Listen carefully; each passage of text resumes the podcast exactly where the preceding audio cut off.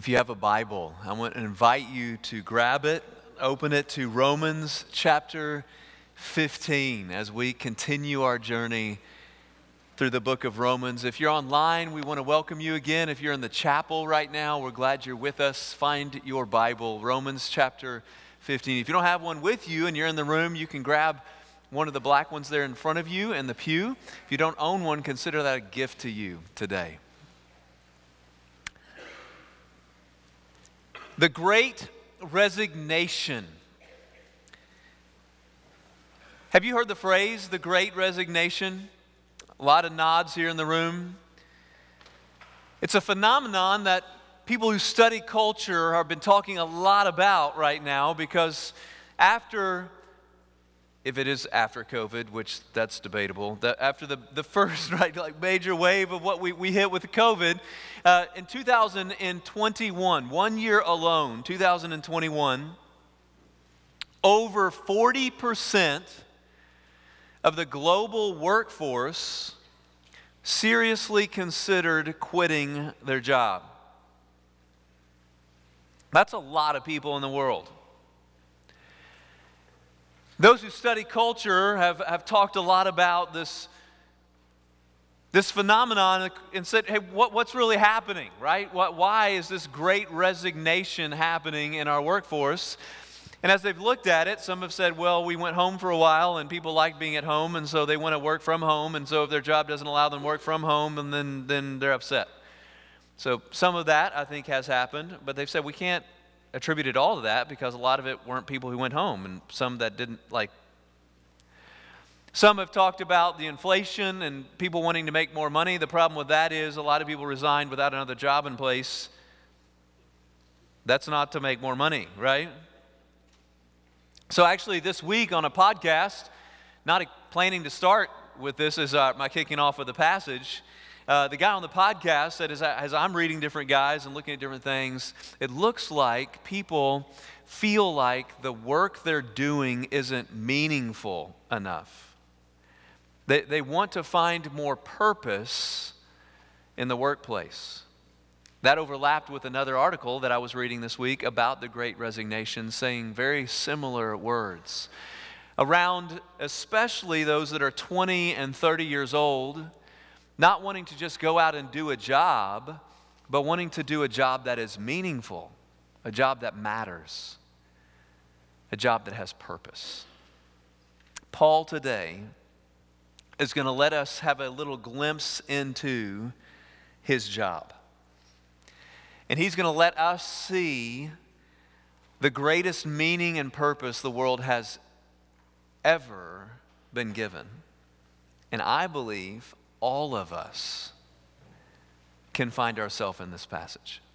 Now, before I get there, in the video we just watched, there was a couple of cutscenes that when I was watching that video just got my attention because I've actually been standing where one of so here I'm going to show you a picture. This is in Kathmandu, Nepal, one of the unreached areas in the world.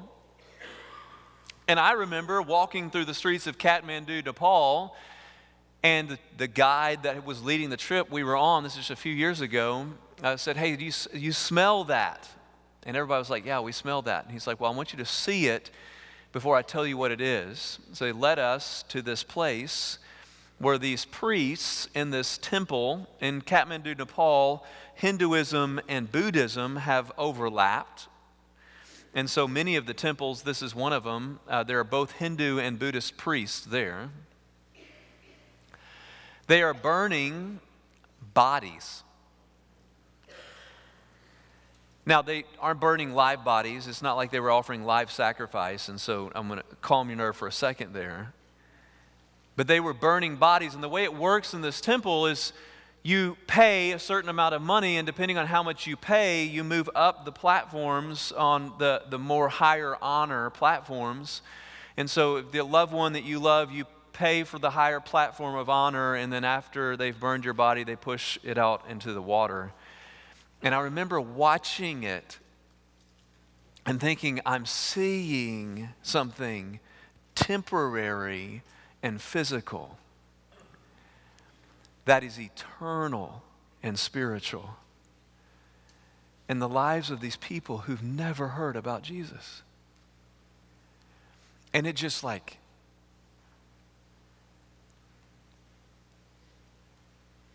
I asked our guide, hey, can I have a conversation uh, with one of the priests in the temple? Uh, at that point, I was a teaching pastor at a church in Dallas.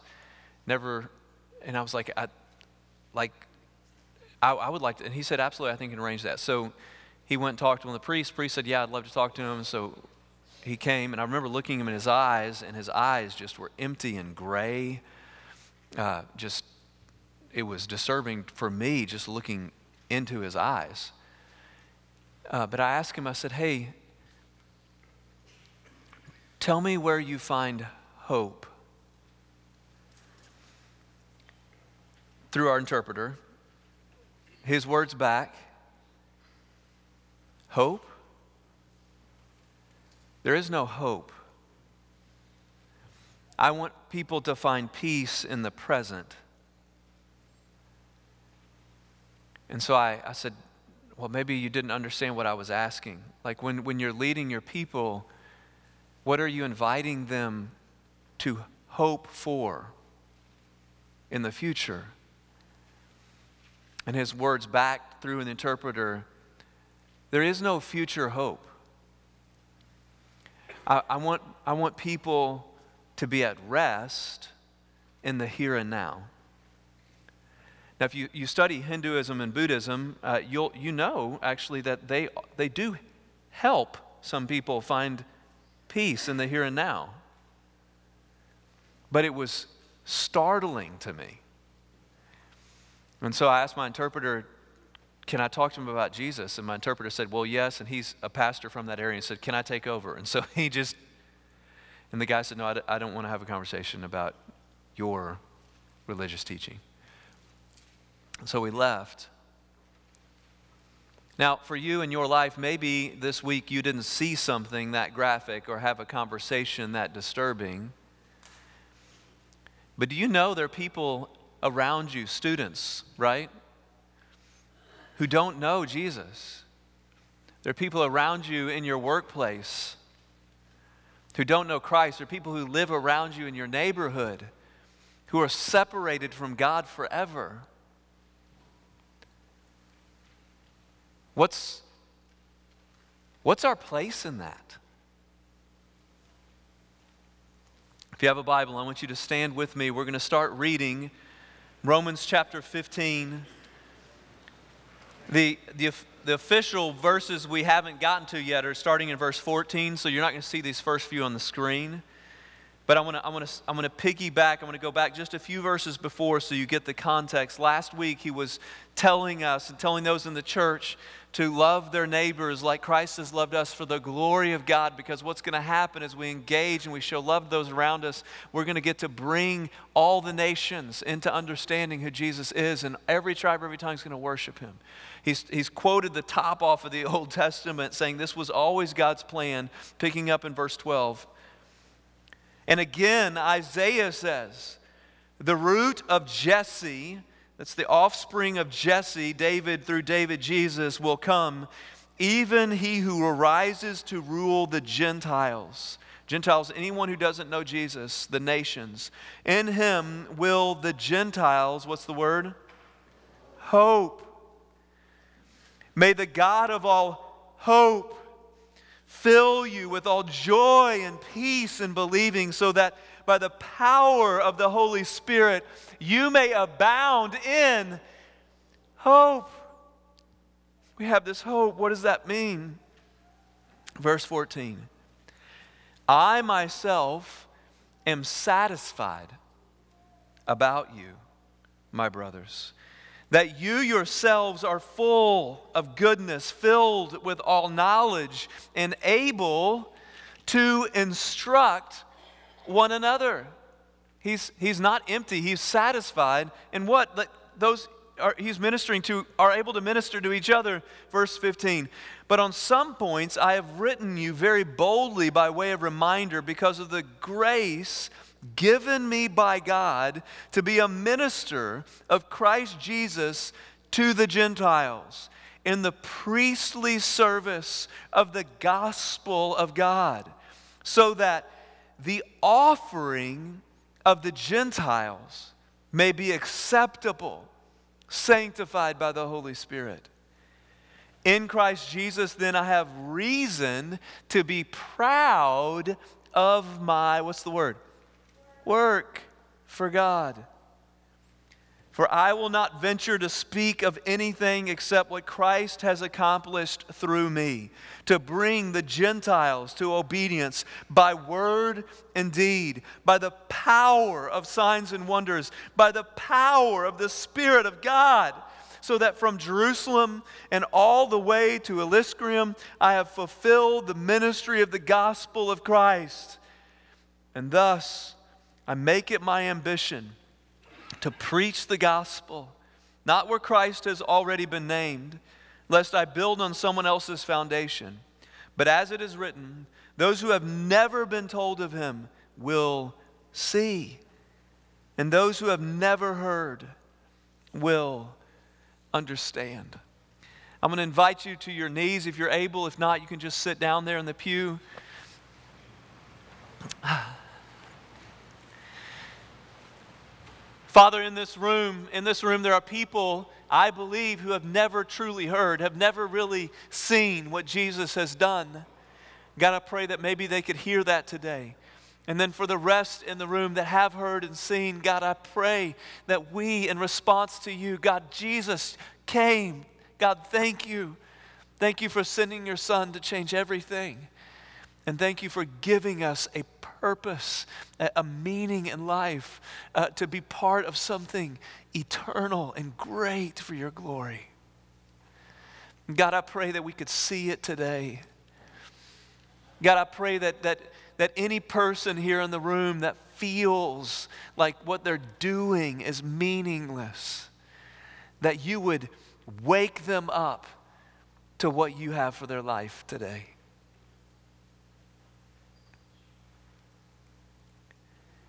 God, I, I pray for, for this moment uh, we just sang, Holy Spirit, fill us now. We know, Holy Spirit, you're in our life. If we're Christians, we know you're with us, but in unique ways in Scripture, you empower people at different times to do specific things. So, Holy Spirit, I ask that you'd help me to preach the words that you inspired Paul to write some 2,000 years ago. Say it again in this room to us, Lord. In Jesus' name, amen. Amen.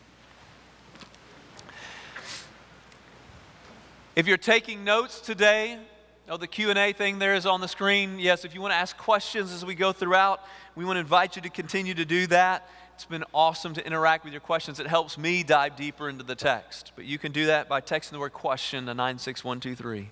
If you're taking notes, kind of the big big main point that I want you to see today and we're going to dive into how we can all be part of it. A missional life is a meaningful life. A missional life is a meaningful life. Uh, I'll say it one more time. Actually, y'all say it with me. A missional life is a meaningful life. In a world right now that's searching for meaning, God has one greater than anything the world has to offer that we get to be part of as Christians. Paul, starting in verse 14, talks about his his is specific. Maybe yours and I's will look a little different, but it's all part of the Great Commission that He's offered to us. Verse 14 I myself am satisfied about you. Satisfied? Y'all remember last week, I, one of the things I did in my sermon, and I was like, we were talking about like coffee and pleasure and how I'm not supposed to live for my pleasure, but the pleasure of my neighbor. Like that's first part of 15. He says pleasure three different times. And we said, I can't get no satisfaction. And I try. You know, remember that? Paul now is going to start talking about something that does satisfy him, that actually does bring him great pleasure. What is it? He says, I myself am satisfied about you. Those whom God is using him to minister to, to make disciples through.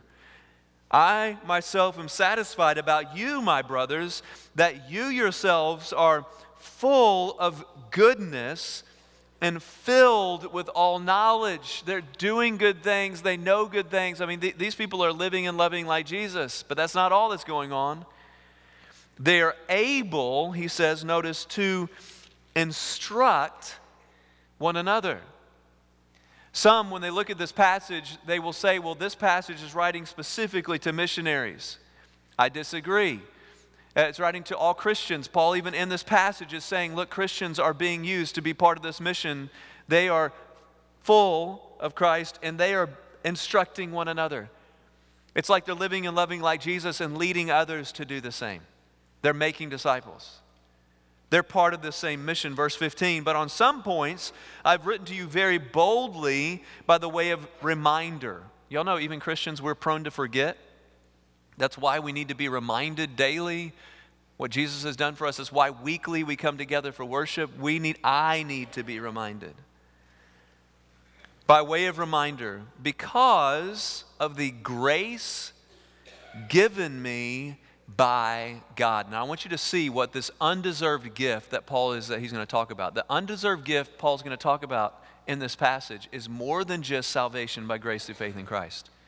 It's a purpose that God is giving him a meaning in his life that's bringing great pleasure. Look what he says. This grace given to me by God, what is it? To be a minister of Christ Jesus to the Gentiles, Gentiles, non Jews, the nations, in the priestly service of the gospel of God. So that the offering, y'all see all the priestly language here, the offering of the Gentiles may be acceptable, sanctified by the Holy Spirit. Some commentary writers don't say this is written just to missionaries, some say it's written to ministers. Y'all notice again, he says that I get to be a minister of the gospel. So this must be just for ministers. You don't know that you realize what Paul says in other places in Scripture. Paul says that, hey, if you're a pastor, your role is to equip the saints for the work of ministry. Yeah, that must have been Bobby Wake. Yes. Bobby, I don't even see you, but I hear your voice. Bobby has told me, yes, it is Bobby. There he is. I see him up there. Bobby and Lisa, uh, both leaders and teachers in our church. Bobby has, has told me, hey, when, when God called you to your role, he actually called you out of ministry. That everyone out there, like y'all are the ones on the front line of the ministry. That my role is to equip you for the work of ministry. Paul says that at one point. What's so good about like no, keep keep going to go back to his illustration in a second. But look at the great joy that he's finding in this verse 17. In Christ Jesus then I have reason to be what? Proud of my work for God. Hey, if you're struggling to find meaning at work, I want you to find the meaning that God gives you in the bigger work.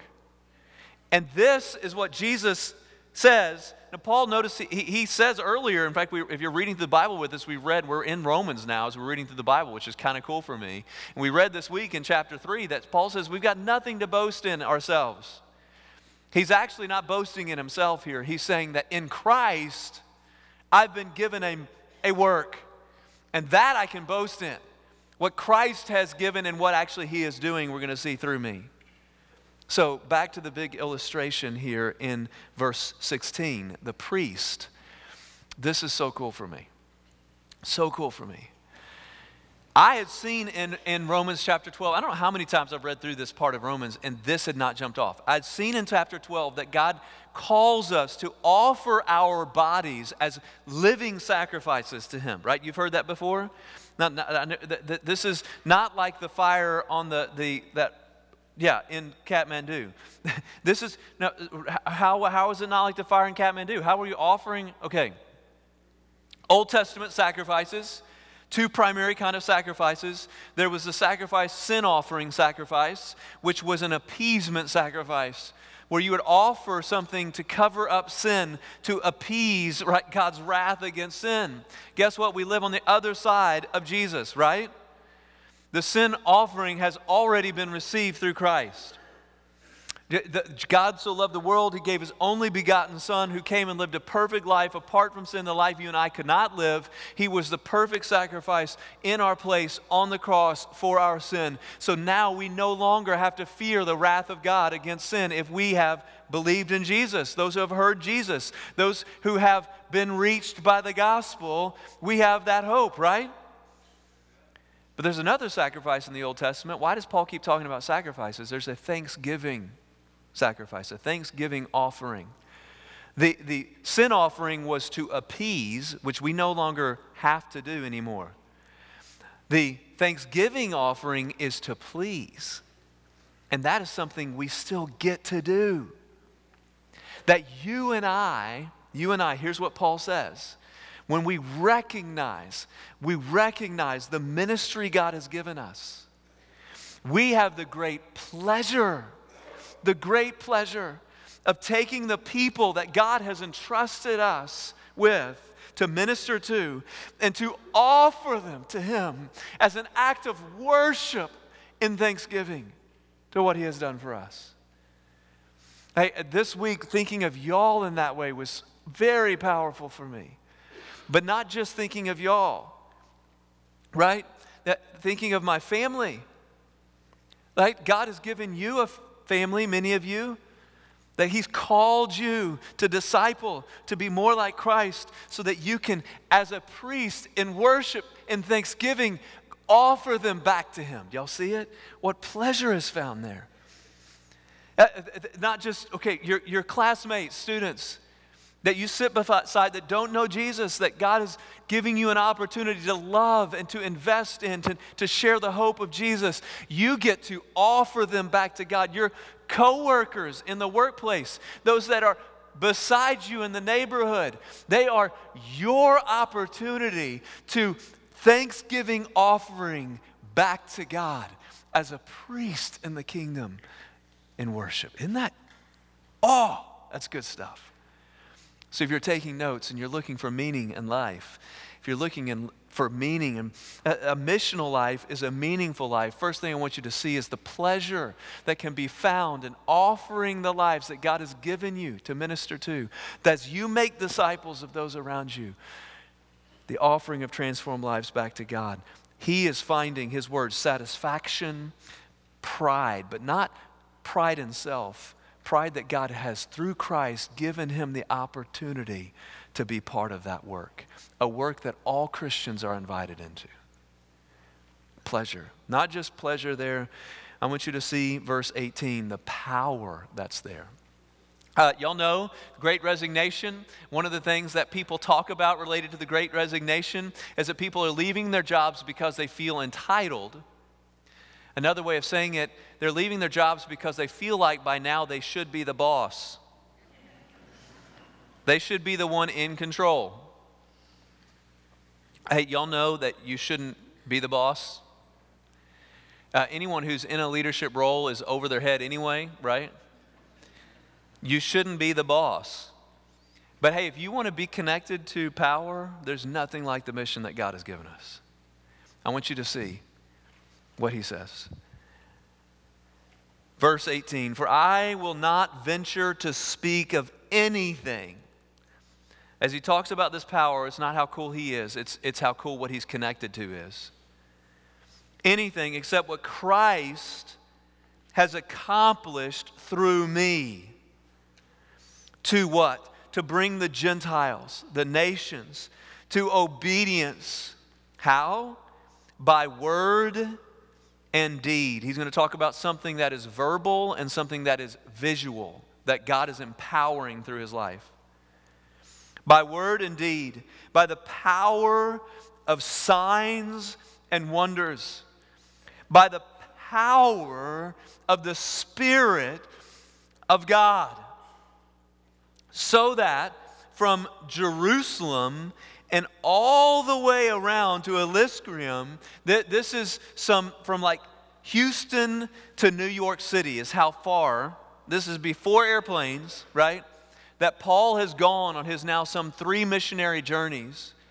And what, what he has seen is the power of God working in and through the ministry of God that Paul gets to be part of. This is what's happening. So he's gone, I have fulfilled, not because I'm good, but because God empowered it. It was Christ accomplishing it through me. I fulfilled the ministry of the gospel of God. What do you mean you fulfilled the ministry? Paul gave Paul, God gave Paul a specific ministry to start churches in these big urban areas, and from those churches to raise up disciple makers and then leave and go to another area of people who never heard the name of Jesus. And then he knew that from those churches, people were going to be ministers and were going to reach those around them who would reach those around them. And so his call that God had given to him, God empowered, and he says, was done, fulfilled. What? That's awesome. All right. A missional life is a meaningful life. When was the last time you, uh, yeah, before I even show you this picture, I don't recommend all shows that I show you pictures of, but here's the picture. Uh, we're going to get to do this in our yards here pretty soon. Y'all remember this moment, right, where he plugs the cord in in the house, like, Wah! in the neighborhood, Wah! yeah.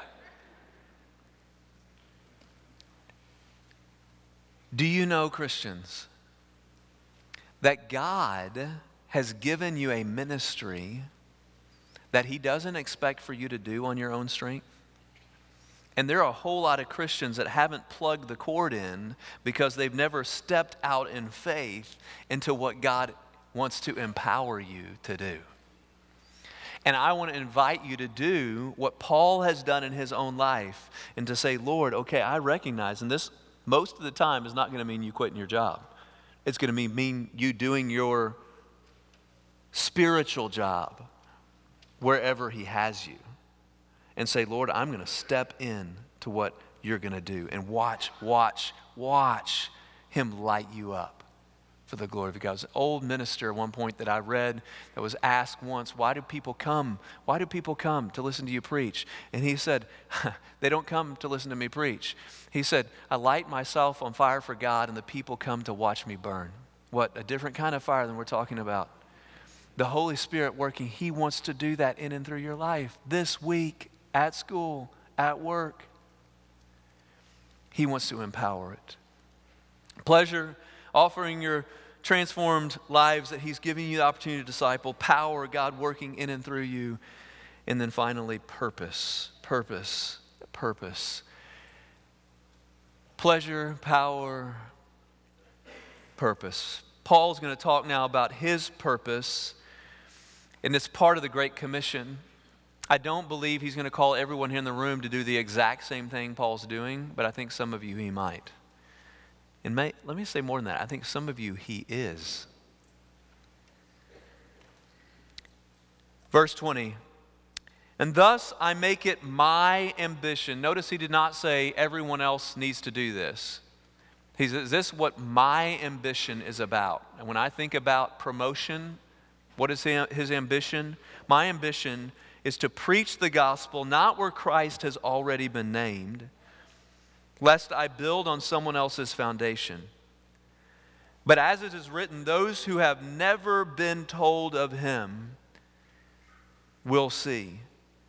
Those who have never heard of him will understand. He's quoting right there of Isaiah chapter 52. In Isaiah chapter 52, Paul has just talked about a man who would come whose appearance would be so marred, he would be beyond all human semblance. He would be tortured at one point Jesus, who would then sprinkle the nations, the Gentiles, with his blood. And what does he say after that? He says, Those who have never been told of him will see, those who have never heard of him will understand. Well, how will someone who's never here hear? Because someone who has heard of it is going to go and understand that God has given them a mission to share the hope of the world with them the gospel. The gospel, there's a new king, a new kingdom, a battle's been won. You can be part when you repent, believe, and follow him with your life. Paul understood his purpose, specifically Paul's purpose, reaching the unreached. And I do believe that there are unreached people in your school. I believe there are unreached people in your workplace. I believe that God may keep you in a job that may not feel, feel, feel, feel fulfilling. Try to put those two things together.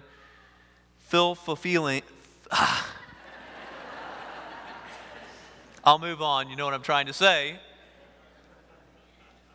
So that He can use you in that place to be part of something that is much more fulfilling than a different vocation could ever be. That, that, a missional life is a meaningful life of great pleasure, of, of great power as He does what you can't, and great purpose.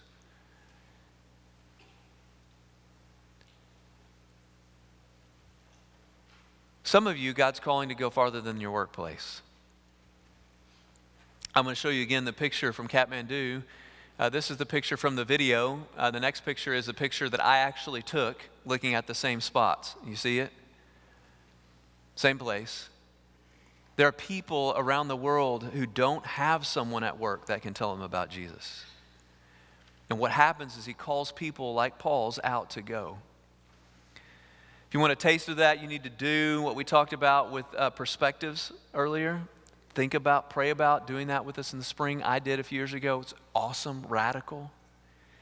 Another potential for you, if, the, if you're thinking, is this something God might do for me? I am going to go next year. Uh, before uh, Ryan went to Cambodia, we were in a conversation about going to India together to work with some of our church planting partners in an unreached people group. If you would like to see what God is doing around the world, if you want stuff like that to happen in your life and in your mind, I want to invite you to email me, Sam at First McKinney. If you want to be part of one of these trips, email me, Sam at First McKinney, and say, hey, I want to go. I want to go. I want that's not committing you to like full time missions. If you have interest to be on one of those trips, email me this morning, Sam at First McKinney, I want to go. We have in the room someone who God has worked through in a powerful way and is working through right now in an unreached people group. I'm going to bring up Keith Moller, and we're going to get to hear from Keith. We get to, yes, Keith, come on up front, my friend. Yes. How many of y'all in the room actually know and have prayed for the Mollers? Yes, lots of hands. Yes, so cool. Uh, and we got a microphone here too. I'm going to grab for you. Keith I told our staff this week uh, when, when, when you get time with Keith, it's like you feel like you're getting to sit across from the Holy Spirit. Like I, there's just a joy in his life. The fruit of the Spirit flows out of his life. Uh, tell us who you are, uh, what God is doing in and through you, and how we get to be a little bit a part of that. Thanks, Sam. You're very kind. Folks, lovely to be with you again. Uh, just a short visit to McKinney and just touching base and a bit of a report back. Um, um, I'm Keith Moller. I'm married to Christine, and we have four lovely children. And uh, we're working uh, amongst the Yao people in Malawi. Uh, it's a group of people, majority of folk who are Muslim. Um, they've got a, a, a, bit of a notorious past uh, involved in the slave trade. Uh, but we're ministering amongst the folk there with the hope of bringing the gospel of Jesus into their lives and where they can en- engage with and enjoy Christ. Um, we focused on two uh, main ministries. Uh, my wife is uh, involved in a primary school. Um, there's a bit of a history with McKinney in that. We, uh, many years ago, probably close to a decade ago, McKinney helped us when we start that, started that school. And I think there's some pictures that'll be coming up. Um, there's a good friend here said, the picture is great, it's a celebration, but it's a lot that's gone into, into what went on behind that celebration. Hmm. And uh, years ago, McKinney came and put a roof on their school, and today uh, we've just finished our registration for the next academic year, and uh, there's 311 new grade ones have uh, signed up. So the story yeah. of the school. Yeah. The story of the school is one word catch up. We're always trying to catch up because the needs and the opportunities go way beyond us. And so pray for the school. Uh, it's an exciting opportunity. It's not a Christian school, it's a school that's out there in the context of another major world religion. And it makes, it's a tremendous way of getting credibility and it's a way of having a platform right in that context. Yeah. The other ministry involved in is Bible translation. That's my day job.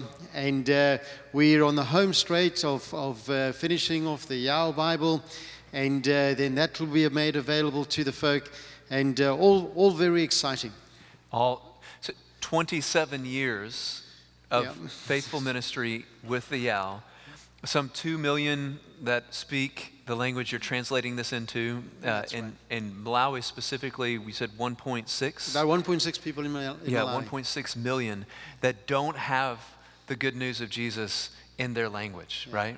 What do you have in your hands? Show us this. This is So, folk, this, this is the exciting news. This is literally hot off the press. Uh, the publishers sent, sent these on to McKinney so that you could see them. And I have here uh, Matthew, John, Romans, and Hebrews, and Luke and, uh, Luke and Acts, and 1st and 2nd Corinthians. And um, these are translated in a culturally sensitive way for the people in their own heart language. Now, this is not a reflection just of me. There's a whole team that's behind, a whole team behind this. And uh, the story behind these are we, we've taken the Bible and we've cut it into 12 slices. And uh, each one of these represents a slice, and each slice has a theme. And uh, this one of Matthew and, and John and Romans and Hebrews, if you were to look into the New Testament and see which books of the New Testament contain the most Old Testament quotes, these are them. You can add revelations to that list. And that the reason for that is that is a tremendous stepping stone. Jesus Christ is the one who holds both the Old Testament and the New Testament together. Yeah. It- for us as evangelicals, that's true, but it's even further than that. Hmm. For people who would hold to some of the scriptures in the Old Testament, hmm. people who are not Christian, these books are also the ones that hold that hold hands with where they're at and Yeah. brings them right into the into the into the New Testament right to the message, the good news of Jesus Christ. The second book, Luke, Acts, and one and two Corinthians. The story there is we would call it the story of the early church, but the theme there is about can you imagine if, in, in this context, people come to faith, we get them connected up, join a fellowship? What do you do if there's no church? yeah. Where do you go? And so Luke and Acts here in 1 and 2 Corinthians helps folk understand what is church? How do we do church? How do we have fellowship together? When do we meet together? That's all this. But the exciting news, folk, these are going out. There's a, as I sit here now, there's a whole ton, a, lit- a metric ton, you'll have to do the equation. but a, me- there's a whole metric ton of these being flown to Malawi. And these will be going out. Amen. Um, amen. Um, we're, on, we're on the home stretch. Uh, come April next year, Psalms and Proverbs will be finished. This time next year, the New Testament will be done. And so it goes on. We hope to finish by 2026. And uh, it's awesome just to see what God is doing through these. Thank you, Keith. Uh, um, I wasn't expecting this actually. when you held these up this time, I've seen these now several times this week, and then again an uh, earlier service. When you held them up just now, it, it was emotional for me. Uh, to, to, that there are people that are going to get to hear about Christ and, and f- decide to follow Jesus because of the Word of God, and uh, and recognize 27 years of y'all's life and so many others that have gone into this. That's awesome. A picture up here, this is the passage that we were teaching out of today in Romans in their language. And just now, even thinking that he's going to send people from Malawi as missionaries to other places. Amen. They will read that Amen. and they'll join Paul in the mission. Uh, so much. Uh, any stories that you would want our church to hear about?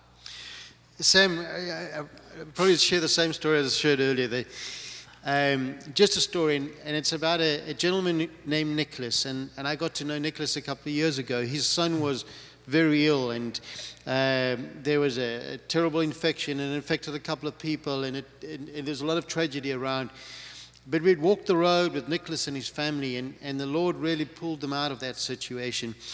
But the story unfolds because in Malawi, it's, it's, you go to primary school, the first eight years of, of school, but there's, there is not, there's not enough schools to go to secondary school, that the last four years.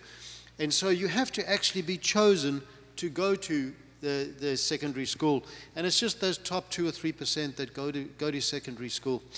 And um, this young man, this Nicholas's son, had an opportunity to go to school. But there was a dilemma because the opportunity that had been given was in a different part of the country at a high school over there, but it was a, it was a high school that was started by Christian missionaries. And it, amongst the Yao people, they're a matriarchal society.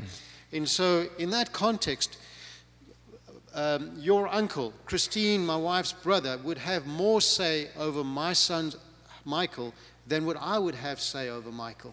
And now you can imagine you're an uncle, I'm a father, and now there's a dilemma. There's a young man here, you're Muslim, I'm, I'm looking at this, and you're saying you're going to send him to a, Muslim, a Christian school, hmm. and you just see the family tension that was unfolding there. And, and it, was, it was quite intense. And Mick, Nicholas said these words. He said, and this is to his own brother, he said, You know, you're always comparing Jesus to Muhammad. But what you don't understand, there is only one Messiah. Huh. Now, folk, Nicholas is one of those people, and we read about them in the New Testament, all over in the stories and the Gospels and that, of those people who hear the message of Jesus Christ, turn and look to the message of Jesus Christ, and their orientation changes in that way. Nicholas hasn't made a commitment yet, but he's looking to Jesus Christ. Yeah, Folk, that's right. there are so many people in our context like that Yeah. who are looking to Jesus Christ. Yeah. What Nicholas can quote from scriptures, he reads the Bible. It's beautiful to watch this and you want to see what God is doing in their life. You want to pray for people, pray for the Nicholases of this world. Yeah. They are the ones that are looking to Jesus Christ, coming right out of a context that is so foreign to what we know. But Jesus is there, the Messiah. That's awesome. So good. And and y'all have seen, I mean, it's very difficult ground to till, but y'all have seen, and even to get baptized is a huge deal. But Very y'all have big seen deal. people say yes to Christ. Yes. So it's that's very real. The, when people get baptized, that is that is the final straw, if you had to put it that way. And uh, it's a you know, if let's try and put it into this context and just put your feet foot in a different shoe. If I had to sit here today, and I say this respectfully, but if I had to sit here today and invite who of you would want to become a Muslim, hmm. that's the challenge they face, Yeah. the opposite way around. That's right. It's family, it's friends, it's community, it's work, it affects everything.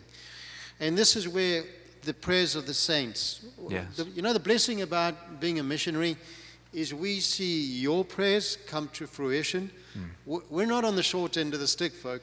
We're on the exciting end. And, it, and it's the blessing of seeing that.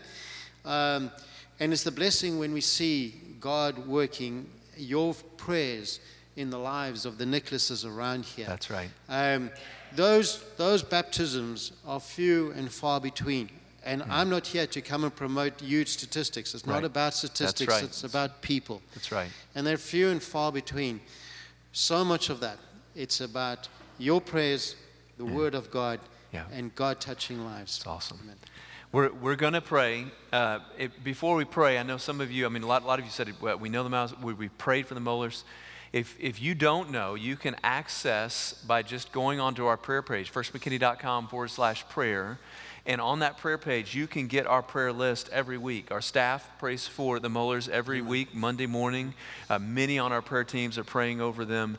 But if you want to get a list of our minister partners, we're going to see in Romans, the next passage, he's going to say, Some go, some pay, and some pray, right? And so he, uh, the pray, give, go, basically, that we've talked about before, y'all all get to be part of that. We get to be part of what that is. And so if you, you're, you're not on there, but I want us to pray right now. One more thing I'll say if you want more information, hmm. Uh, we're gonna, tonight, the Abernathys are going to be hosting a gathering at their house. Uh, Keith is going to be with me outside the doors here in just a minute in our welcome center. We'd love for you to get to come by and meet the face that you've been praying for. Uh, you could ask questions also about what's going to happen Amen. this evening at the Abernathys place. Uh, but we just we feel so privileged to get to be a little part of what God's doing in and through your life. So. Thank you. Thank you to all of you. We appreciate you. Awesome. All right. I'm going to give you this and I'm going to pray for Keith. Y'all raise up a hand. As we pray over him, y'all are leaving on mission right now, too, okay?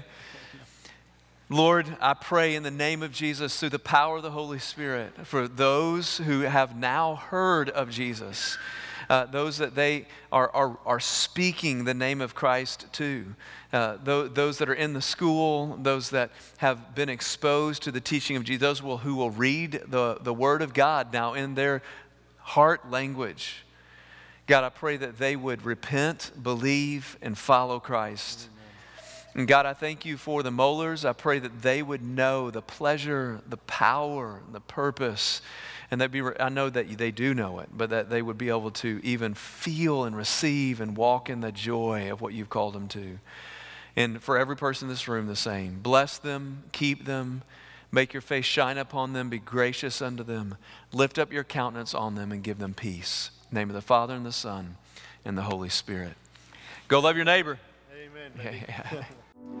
Thank you for joining us today for Worship Online. If you're in our area, we want to invite you to come to physically connect to your local church. We would love to help you to live and love like Jesus alongside of others who are doing the same.